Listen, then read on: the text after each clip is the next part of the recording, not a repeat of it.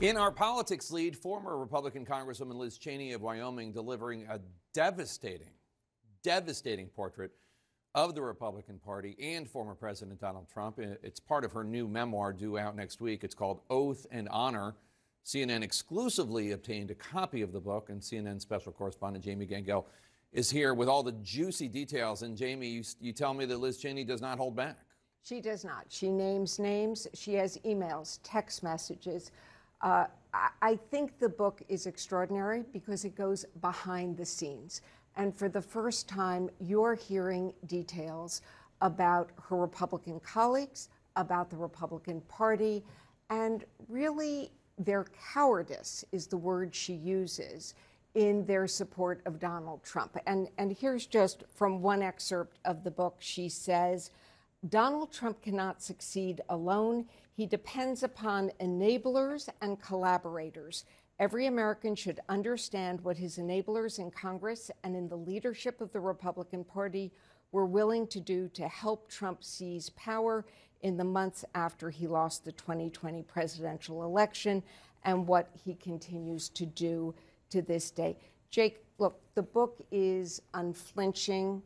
Um, you get personal conversations, Republican meetings. There is a revelation about she was on on January 4th by accident a White House, a Trump surrogates call mm-hmm. that she describes where she hears uh, just the stark specific planning for January 6th. And she goes, uh, you tell me, um, particularly after then House Speaker Kevin McCarthy, and she says um, he said he told her that Trump knew right. he lost the 2020 election, and he and he knew early on. Right. This is two days after the election. Cheney writes that uh, McCarthy told her that he had just spoken to Trump, and that uh, McCarthy says, "quote He knows it's over. He just needs to go through all the stages of grief." Uh, Cheney then writes that it's, it's her wry sense of humor that the stages of grief also apparently included tweeting in all mm-hmm. cap letters. But Jake, there, there's also another s- sort of stunning anecdote about Kevin McCarthy. We all remember the photograph when just three weeks after January 6th, there it is, Kevin McCarthy goes running down to Mar-a-Lago. He's afraid he can't raise money anymore. And, and just, to, and just, to, I'm sorry to interrupt, yeah, but no, this no, is a, no. this is a lifeline. Everyone thought that the Republican Party was going to rid itself of Donald Trump. Everybody had spoken negatively about him, but then McCarthy does this, and it basically, you know, he's like Phoenix from the ashes. Donald Trump is renewed. Correct, and and nobody knows this trip is happening. And uh, Cheney writes actually when she saw that photo she thought it was a fake. Really? And then she confronts Kevin McCarthy about it and she writes, Get ready. Cheney, Mar a Lago? What the hell, Kevin? Kevin McCarthy. They're really worried. Trump's not eating. So they asked me to come see him. Cheney, what? You went to Mar a Lago because Trump's not eating? McCarthy, yeah he's really depressed. um, she also reveals that, look, she was not the only one. She, she talks about other Republicans were, quote, angry and disgusted yeah. that McCarthy had gone running back to Trump. And there's a text that's going around, and she writes that her Republican colleagues, quote, some mocked him, circulating that Trump McCarthy photo along with, get ready, the clip from the movie Jerry Maguire, where Tom Cruise tells Renee Zellweger, You complete me. Oh. And, and there are a lot of other headlines uh, in the book in, that we're learning about for the first time, including about the new House Speaker, uh, Mike Johnson from Louisiana. Tell me about that. So, to be clear, when Cheney was writing this book, she did not know that Mike Johnson was going to be the next Speaker of right, the House. Right, he was in leadership, but nobody thought he was going to be the mm. Speaker anytime soon. Most people didn't know who he right. was in, in the public.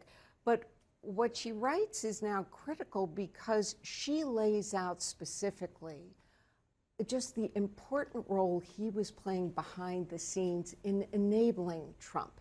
He was pressuring members, specifically freshman members, to support Trump in, in all of this.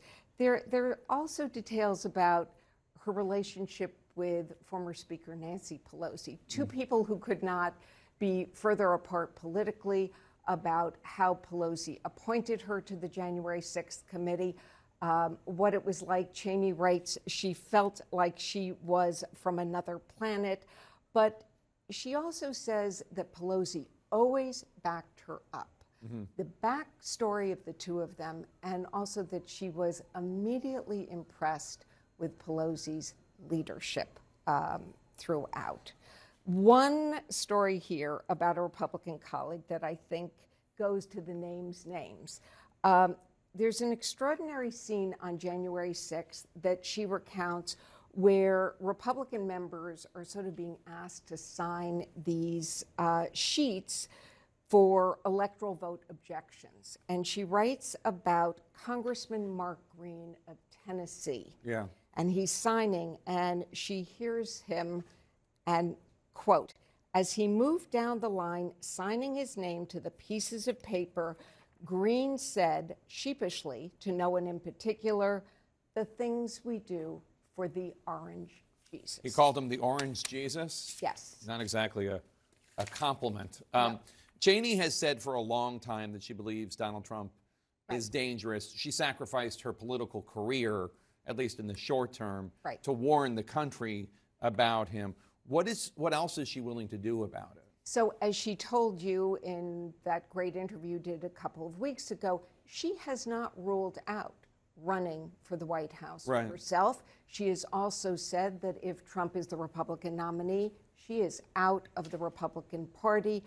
She says in the book that she will do whatever it takes to make sure that Trump never goes back to the White House. She thinks he is absolutely a danger to democracy. Uh, one quote from her conclusion, she writes, quote, every one of us, Republican, Democrat, Independent, must work and vote together to ensure that Donald Trump and those who have appeased, enabled, and collaborated with him are defeated. That's a lot of people. It's she she thinks this has to be nonpartisan that the checks and balances of our system will not hold if there is a second Trump term. Fascinating uh, stuff. We need to talk more about this, Jamie. Stick around.